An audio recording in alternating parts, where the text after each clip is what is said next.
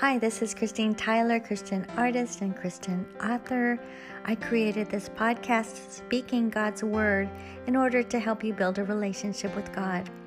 If you're interested in learning more about me or any of my friends, um, click the links in the podcast information. And also remember to subscribe so you can um, be updated on new scriptures. God's blessings to you.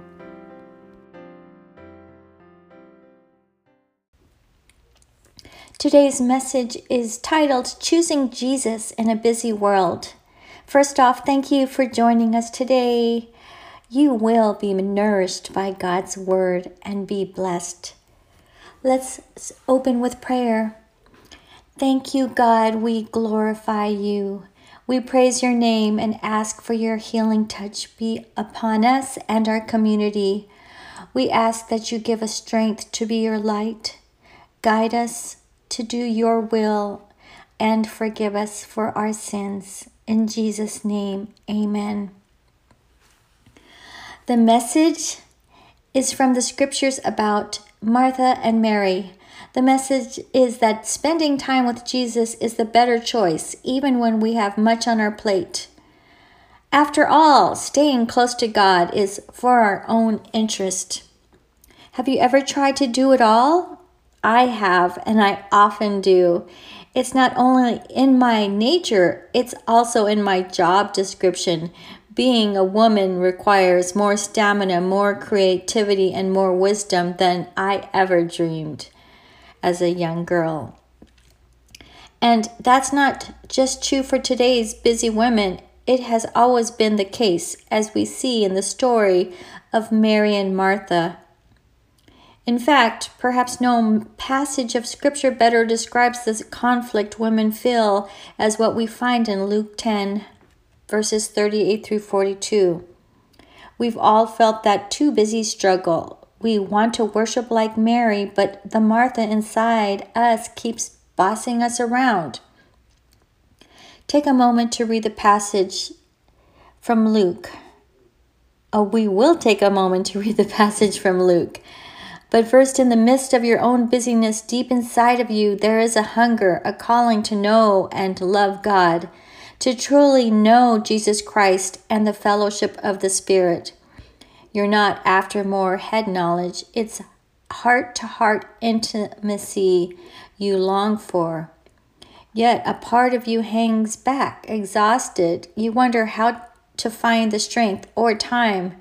Nurturing your spiritual life seems like one more duty, one more thing to add to a life that is spilling over with responsibilities. It's almost as if you, you're standing on the bottom rung of a ladder that stretches up to heaven. Eager but daunted, you name the rungs with spiritual things you know you should do study the Bible, pray, fellowship. Well, he's up there somewhere, you say, swaying slightly as you peer upward, uncertain how to begin or if you even want to attempt the long, dizzy climb. But of course you do. But to do nothing means you will miss what your heart already knows. There is more to the Christian walk than you've experienced. Mary has chosen what is better. I say to God in the midst of my own whirl of activity, You mean I have to do more? No, no, comes the answer to my tired heart. Jesus' words in Luke 10 are incredibly freeing to those of us on the performance treadmill of life. It isn't more he requires of us. In fact, it it is less.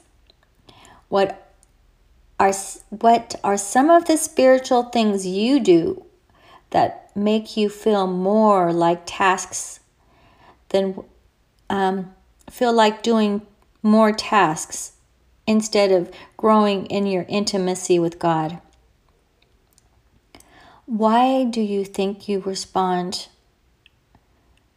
this way to your own internal clock that tells you to do more instead of spending more time with Jesus. And now, finally, the scripture from Luke chapter 10, verses 38 through 42. As Jesus and his disciples continued on their way to Jerusalem, they came to a certain village where a woman named Martha welcomed him into her home. Her sister Mary sat at the Lord's feet, listening to what he taught. But Martha was distracted by the big dinner she was preparing. She came to Jesus and said, Lord, doesn't it seem unfair to you that my sister just sits here while I do all the work? Tell her to come and help me. But the Lord said to her, My dear Martha, you are worried and upset over all these details. There is only one thing worth. Ah, how refreshing that Jesus gives us a scripture that lets us put all our responsibilities away and take time for Him and take time for rest to read the Bible and to be nourished and refreshed by God.